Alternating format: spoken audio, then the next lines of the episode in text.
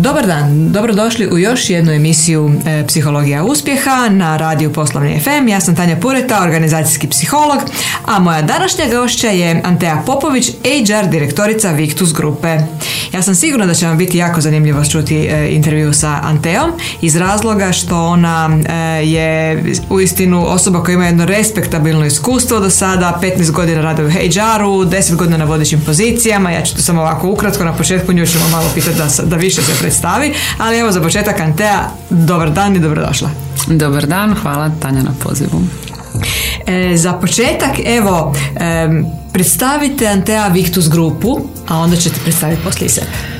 Mm, Vitus grupa, mi volimo reći da smo grupa koja se sastoji od dva zapravo, dvije vrste biznisa, odnosno dvije industrije. Imamo retail, znači to je Galileo, muška moda i imamo ugostiteljski segment gdje imamo nekoliko brendova e, preko, ja ću sad nekako po starosti ih navest, e, znači Leđero, pa Bata Grill, imamo svadbeni biznis gdje su nam dvorane spuni kornati, imamo e, novu dvoranu Loft i golf vjenčanja Zaprešić, također imamo foodie biznis, to su brendovi e, Max, Wok, Pasta, Čušpazi, Faširanac, Foodie koje mogu se naći po shopping centrima, u food courtovima i kao, ajmo reći, najmlađi biznis je torteri makaron, e, slastičarne i proizvodnja slastica.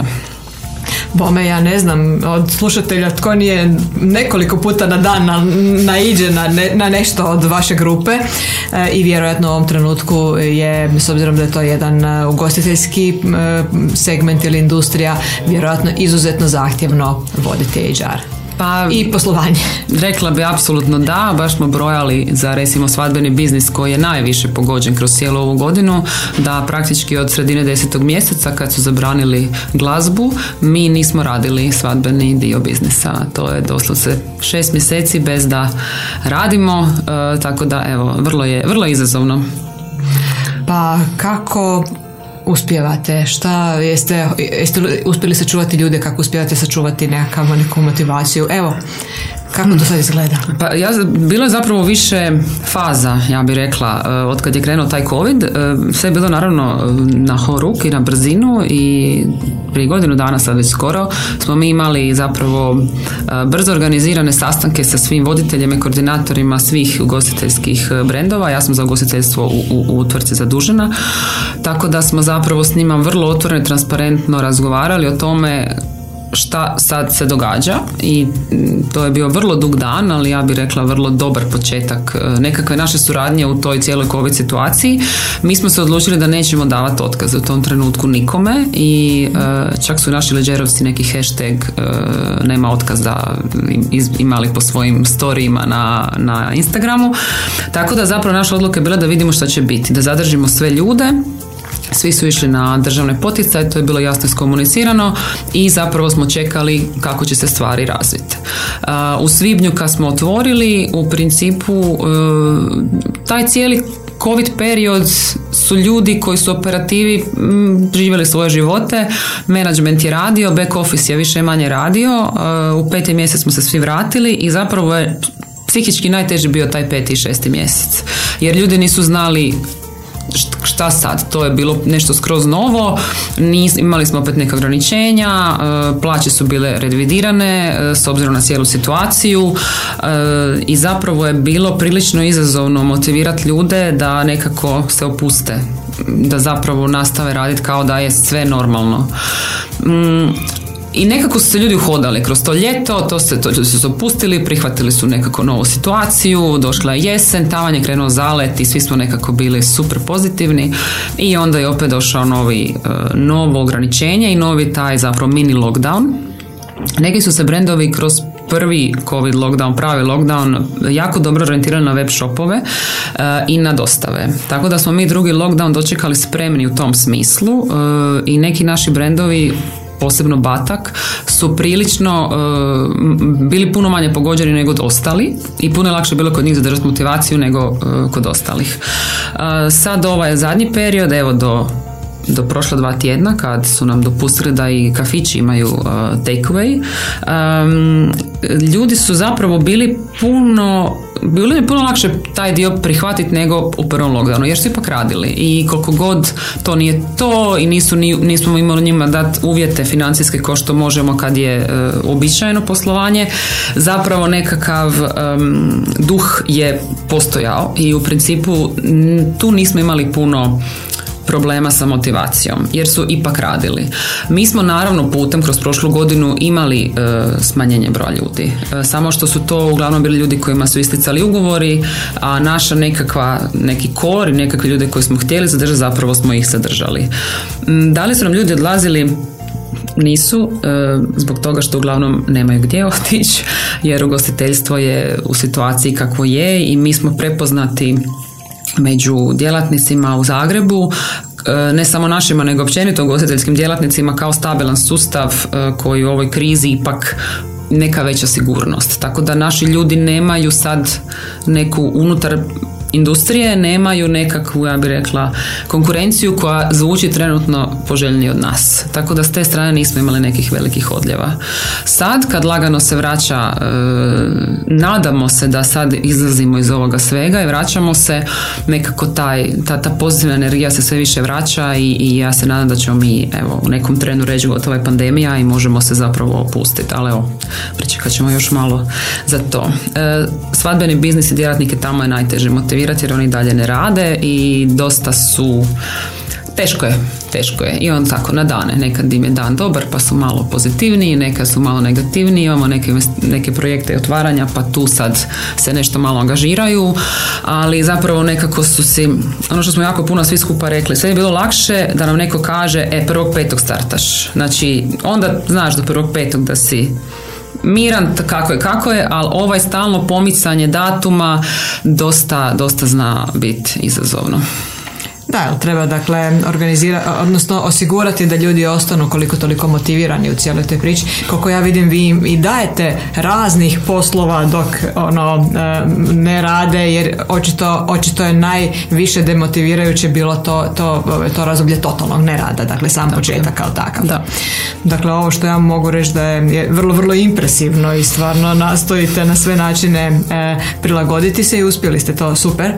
E, I sad, evo, Predstavili ste e, Victus grupu, još ćemo se vratiti poslije na nju, međutim e, tu je dakle jako puno izazova i e, kako zadržati motivaciju i kako se oprostiti s onima s kojima jednostavno niste mogli, kako od niste mogli im dati uvjete jer jednostavno nema posla iz objektivnih okolnosti, kako smanjiti plaće, kako razno razne vjerojatno reorganizacije napraviti. koliko vam je do sada uspjelo, odnosno pomoglo dosadašnje iskustvo rada e, u, radili ste i u Pevecu, radili ste i u Amadeusu kao HR manager. Koliko vam je do sada uspjelo, odnosno pomoglo to iskustvo da se lakše nosite sa svim ovim izazovima? Pa sigurno, mislim i u Pevecu i Amadeusu sa njim su bile određene specifični izazovi to, u tom periodu i prošla sam nekakve, uh, ajmo reći da sam prošla u, u, u, tim firmama situacije kad moram stati pred ljude i reći da gasimo pogon, tako da uh, nakon toga se sve čini puno lakše, uh, tako da nije da nisam prošla taj dio, ono što se, kako, meni je osobno naj, lako to, lako, nije mi problem to napraviti ako sam svjesna da je to u tom trenutku jedina odluka i da mi to ne radimo jer je netko krivo radio, nego zbog toga što se tako kontekst neki posložio i ne možemo i nema poslovne opravdanosti, a trudili smo se i davali smo šansu i pokušavali i dali zapravo stvarno sve od sebe da nešto opstane. A ako ne ide, ne ide. Tako da i tu nije teško stati pred ljude autentično reći stvarno ljudi dali smo sve od sebe. Vidite sami da nema posla. Tako da kad smo ljudima davali informaciju o plaćama i kada smo e, i komunicirali što će biti dalje, nekako je meni i neka intencija koju smo kroz grupu spustili je da budemo stvarno transparentni. Znači, ja ne znam kakva će, to je dosta bilo tako, deveti mjesec smo rekli, ok, ekipa, e, nemamo pojma kakva će biti plaća. Idući mjesec reći ćemo vam početkom mjeseca, jer to u ovom trenutku ne možemo predvidjeti s obzirom da ne znamo kako će se kretati cijela priča s lockdownom. Da li je to ljudima bilo lako za čut? Vjerujem da ne. Ja sam znala reći e, kolegama, meni je jasno da je to užasno teško za čut, ali mi zapravo u ovom trenutku ne želimo obećati nešto što nećemo moći izvršiti. Tako da smo zapravo na taj način išli e, i ljudi su to ok prihvatili. Nama niko nije otišao ni iz back office znači gdje bi imali mogućnost otići u back office negdje drugdje zbog uvjeta. Tako da nadam se da je to dio gdje su oni nekako shvatili da nikoga mi tu ne štitimo, niti nekome spremamo u džep. Nama je cijeli menadžment bio isto na poticajima kad su bili ljudi na poticajima. Znači, svi smo bili... Svi ste bili u istom... Svi smo bili u istom košu. I to smo im jasno i komunicirali. Cijela uprava isto na poticaj. Back office isto. Znači, doma smo i svi dobivamo samo državnu potporu. Tako da nadam se da je ta transparentnost pridonijela i to je bio nekako najveći alat koji smo mogli u tom trenutku e, iskoristiti. Sad upravo ste rekli da je ta transparentnost e, bila jedna od važnih, idemo reći, poslovnih politika kako u jednoj situaciji krize koju neviđene do sada, znači koju niko nije mogao ni predvidjeti, niti postoje užbenici da se kako se, prema, kako se treba reagirati. E, ta ideja da su zaposlenici dobili jasne informacije kako stvari stoje i jasne informacije da ste svi u istom košu i da su to jedine odluke koje su u principu se mogu uopće donijeti. Koliko su, koliko je ta jedna, dakle dobila sam dojam da ste vi redovito komunicirali na takav način zaposlenicima i dan danas komunicirate što god možete. Koliko takva jedna politika transparentnosti, e, vjerodostojnosti, e, da mogu vidjeti da zapravo i management i back office i svi su, svi su tu isti, radi u, u smjeru toga da se ljudi osjećaju da ih se poštuje, da, da se, da se da podiže ta lojalnost, e, odanost firmi i osjećaj da su uistinu na pravom mjestu kad je u pitanju e, uslužna djelatnost, odnosno e, ugostiteljski biznis. Pa ja vjerujem da radi, inače ne bismo tu strategiju koristili. neću ja sad tu, nije, sigurno ne misle svi naši djelatnici da smo mi transparentni i da mi komuniciramo e, vrlo otvoreno. E, naravno, zato što nemoj doticaja sa nama e, na nekakvim ono, uredu. ovaj, ono što se mi trudimo naravno da kroz naše line menadžere, znači njihove voditelje, da zapravo tu neku komunikaciju učinimo otvorenijom. Da oni znaju da se mogu javiti nekome iz HR-a bez obzira šta je, da taj neko će mu dati uvijek informaciju i ono što smo zapravo što je sigurno postavljeno i to je vrlo transparentno nekakve mogućnost napredovanja, kategorizacija radnih mjesta, način na koji se produžuju ugovori, kolike su plaće na kojoj kategoriji, kakav je sustav stimulacija. Te stvari su strašno transparentne i to je nešto što je on, zakon, znači ne može biti van toga. Tako da u tom segmentu nema puno prigovora jer je sve jasno. U segmentu, u nekim drugim segmentima koji su možda malo manje e, tako konkretni. Ja vjerujem da ima njih koji neće misli da mi uvijek komuniciramo transparentno i ok, mi dajemo sve od sebe da to bude stvarno, stvarno tako a, i vjerujem da to što nam je fluktuacija, mi imamo ja kažem ono, fluktuacija je velika samo ako gledamo da se isti broj ljudi stalno vrti. Mi imamo jako veliku zapravo osnovu ljudi koja s nama godinama i mislim da je to za ugostiteljstvo vrlo e, dobar pokazatelj nekakvog odnosa poslodavca i radnika. Pa, dakle, očito su, postoje objektivni parametri e, toga da radite dobru stvar. E, to kažu i su, ono, najsuvremenija svjetska istraživanja, da upravo ta transparentnost, otvorenost e, su bile ključne točke koje su i osigurale ono, opstanak firmi pa i zaposlenika bez obzira da li su možda i u nekom datom trenutku i dobili manju plaću ili otkaz ili slično, ali ta ideja nekakve otvorenosti i iskrene komunikacije se pokazala kao dobitna. I još super kroz line menadžere kao takve. Kad slušam ovo sve što pričate, imam osjećaj da da je e, općenito su poslovni procesi jako dobro postavljeni kod vas i neki HR procesi e, jer znači i ta transparentnost sustava odnosno opisa poslova sustava napredovanja sustava nagrađivanja ako je to sve tako jasno postavljeno znači da su procesi izvrsni. Ako line menadžeri znaju dobro komunicirati znači ja moram to se, reći to se stalno trudimo. Stalno se trudimo da, da dođemo do, do nekakve željene točke u tom koliko, koliko uopće ljudi ima u Victus Grupu? Victor, Victus Grupi, koliko je zaposlenika? E, znači ja mogu pričati o ovom ugostiteljskom segmentu. Da. E, tu nas je nešto manje od 700, s tim što nas je prije, prije godinu dana bilo e, više od 800. Tako da smo mi zapravo imali dosta veliko smanjenje broja ljudi, što znači da sad kad nas otvore, nadamo se, uskoro ćemo morati zaposliti barem 50 ljudi preko noći jer nam treba ta količina ljudi za otvoriti sve lokacije. Tako da sad smo na nekih nešto manje od 700. Pa dakle, to je e, velika, e, velika grupa ljudi na dosta, e, dakle, to jest ugostiteljski biznis, međutim, to su i kuhari i konobari. Dakle, u istinu nije jednostavno to sve voditi. Kako ste, kad ste došli u Victus grupu, od ste krenuli? Ja. Svi ste pričali nešto o, ili da, se ja sam išla okolo pričala s ljudima. Bravo. Ni, zato što jednostavno ja sam došla, Victor Grupa uh, nije imala, ja sam bila prvi HR i zapravo je dočekala su me uh, pet ugostiteljskih brendova koji ima svak svog, to je firma za sebe, svog izvršnog direktora, svoju strukturu, svoje nekakve povijest, svoju priču i uh, ja jedna. Onda sam mjesec dana sjedila na svim sastancima zajedno sa vlasnicima i to mi je bilo super. Tako da me svi zapravo direktori dožive kao osobu od povjerenja jer eto, odjedanput je taj netko sad tu uh, i vlasnici sve pričaju pred njom i onda sam nakon toga rekla ništa, ja ću sad krenut redom uh, po brendovima, pričati s ljudima da vidim što se radi. Kako sam odabrala gdje krenut, uzela sam ono koji ima najveću fluktuaciju i krenula sam doslovce razgovarati s ljudima. I onda bi tako napisala kratak nekakav brief izvještaj sa nekim svojim prijedlozima šta bi trebalo dalje.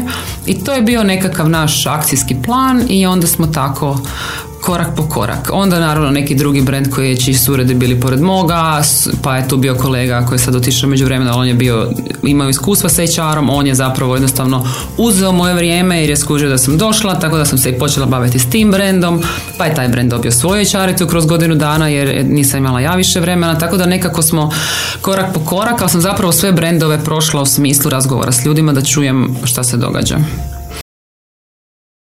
Antea, rekli ste, kad ste došli u Victus grupu, prije koliko? Četiri pol godine će sad biti. Tad ste bili jedina HR osoba? A sad, dakle, kako ste išli od kojeg, od kojeg brenda ovaj, ovaj, ste zapravo zapošljavali nove HR osobe? Koliko sad ima ljudi u HR? sad imam četiri HR-ice plus još dvije kolegice koje drže kadrovsku za ugostiteljstvo. Uh, imala sam još i asistenticu, ali e, COVID je doveo do toga da smo nju preusmjerili jedan od brendova i tako da sad nemam tu osobu, ali vjerojatno ćemo kroz ovu godinu mora zaposliti još nekoga jer će svim brendovima biti potrebna ekstra pomoć. Tako da zapravo sad imam za svaki od e, brendova, osim za svadbeni biznis na kojem ja direktno uh, upravljam s tim HR dijelom, uh, imam HR osobu za svaki od svaki od brendova. Dvije cure koje nam rade, kolegice koje rade kadrovsku administraciju, rade za cijelo ugostiteljstvo. Je li sad lakše ili se zapravo su se poslovi toliko usložnili da je zapravo ono i kad ste bili sami bilo jednako teško, a i sad isto zapravo sa, sa količinom ljudi još teže? Pa potpuno je drugačija vrsta posla. Ja kad sam došla sam bila operativac koji je uistinu operativno sve trebao sam proći, posložiti, skupa sa ekipom to nekako postaviti, odraditi. Kako bi došla koja HR osoba bi vodila u posao radila tranziciju da se izvršni direktor više ne obraća meni nego toj osobi jer su naučili se na mene tako da tu smo imali zapravo nekako ono usmjeravanje. E, sad je moj posao 80% e, zapravo koordinacija e, koučanje mojih HR-ica, znači odlučivanje o nekim stvarima kojima nitko drugi ne, nema dovoljno znanja ili ne znam iskustva ili nije na toj poziciji da odluči, tako da puno je manje operative. Imam još neki segment operative naravno, ali puno je više to koordiniranje, delegiranje i upravljanje. Što se tiče HR-a, vjerojatno ste tu onda e, više strateški povezani sa, sa upravom, visokim menadžmentom e, u smislu opće postavljanja. Apsolutno. S obzirom sam bila prvi HR, nekako sve nekakve inicijative HR-a dolaze, ne inicijative, dolaze od suda, ali nekako nekakve odluke koje se tiču cijelog gostiteljstva zapravo dolaze od strane mene na sve HR koordinatorice i to je uvijek usuglašeno sa izvršnim menadžmentom i sa vlasnicima. Zapravo tu smo vrlo, vrlo povezani i ne, nema odluke koja se neće usuglasiti sa njima. Ni vlasnici tako ne razmišljaju, jednostavno sve nas gledaju kao svoj tim s kojim surađuju oko odluka, bilo kojih pa tako i HR odluka.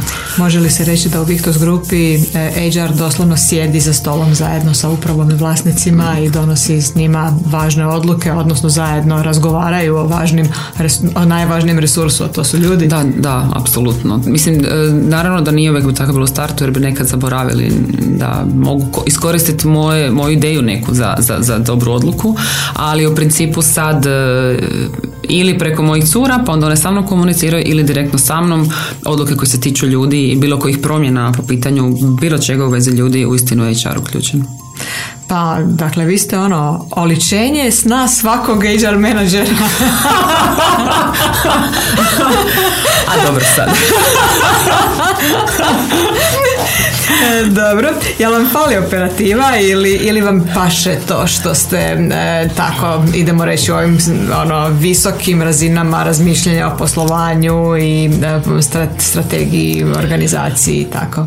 Pa jedino kad mi nekad zafali operativa je kad moram uložiti jako puno energije da, da ne znam, promijenim nečije mišljenje a operativi to sami odradite, da zapravo s tim nema puno čekanja.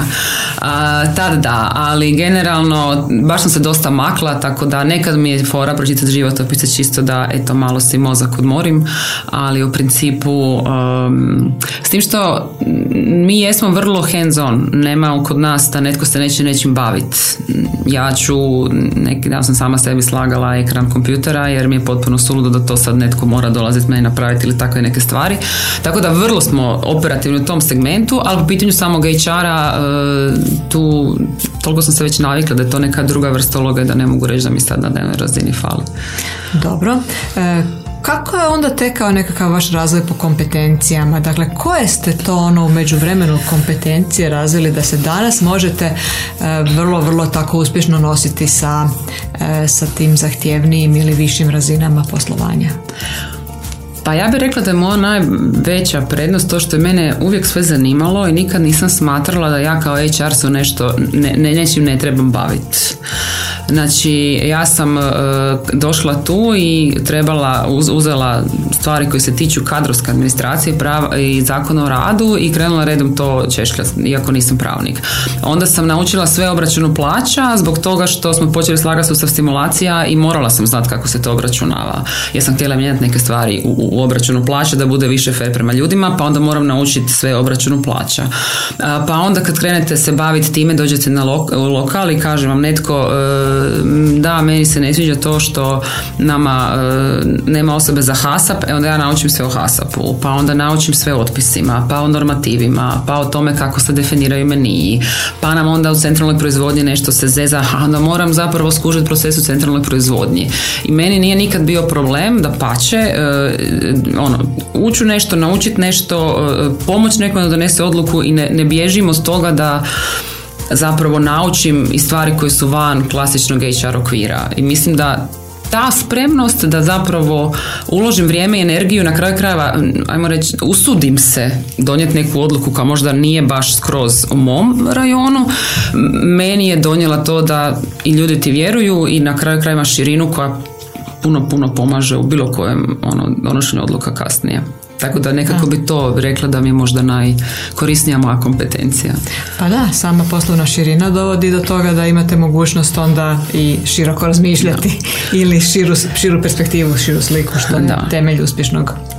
A ono što mislim da s godinama, nadam se da ćemo svi lagano razvijati, mislim da je ja sam to ovdje strašno puno zapravo kod sebe promijenila i nekako ono izdresirala je to uistinu micanje ega iz bilo koje komunikacije. I kad netko nekako komunicira što se meni kao anteji ne sviđa i ja to u privatnom životu možda ne bi baš tako tolerirala pa zapravo nemam obranu nego da imam ono ostajanje u tome i zapravo nekako pokušavanje razumijevanja te osobe i to je nešto što mi e, strahovito koristi u, u, u stvaranju dobrih odnosa i u provođenju bilo čega zapravo.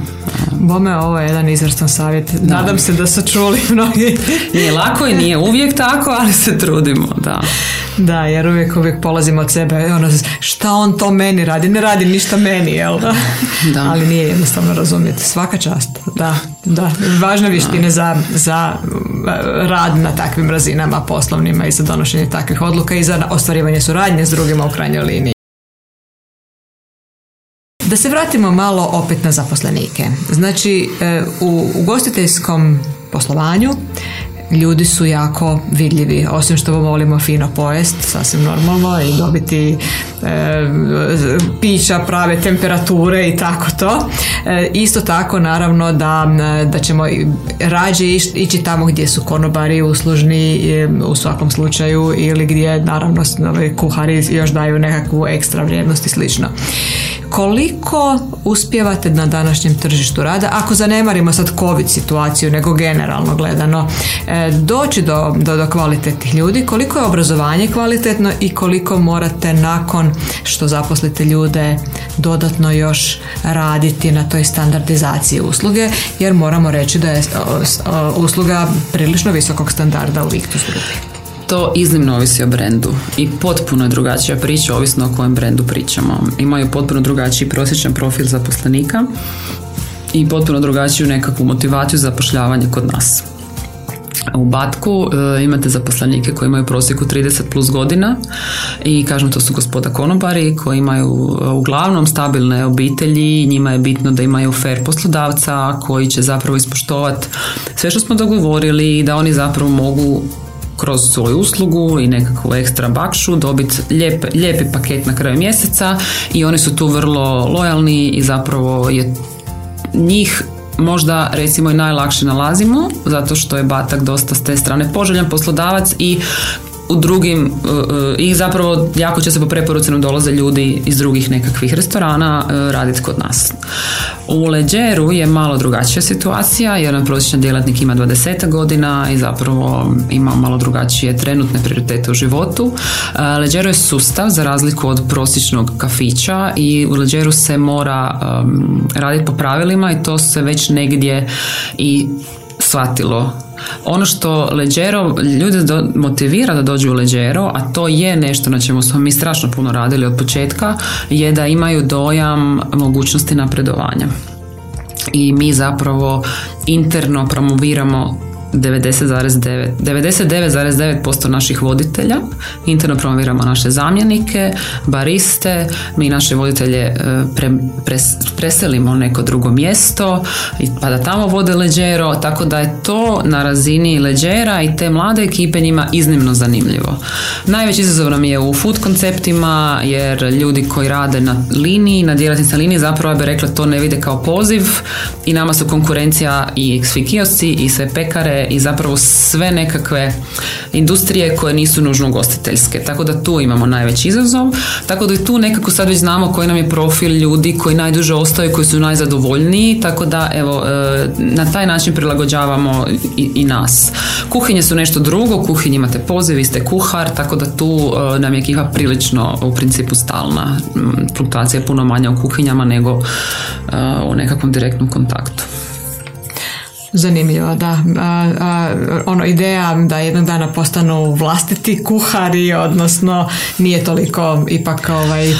Pa, ne, možda ovi što žele to oni ne dođu nikad kod nas. Mhm. Mi smo, mi smo lanac, tako da nije to fine dining i e, reduciranje ačeta balzamika. Dobro, a kako ih ovaj, dobro, znači obučavate ih, očito dajete mogućnost razvoja karijere, što je fantastično. Oni kad dođu u sustav, mi imamo apsolutno propisane standarde za svako radno mjesto, za sve nekakve e, koncepte i sve pozicije.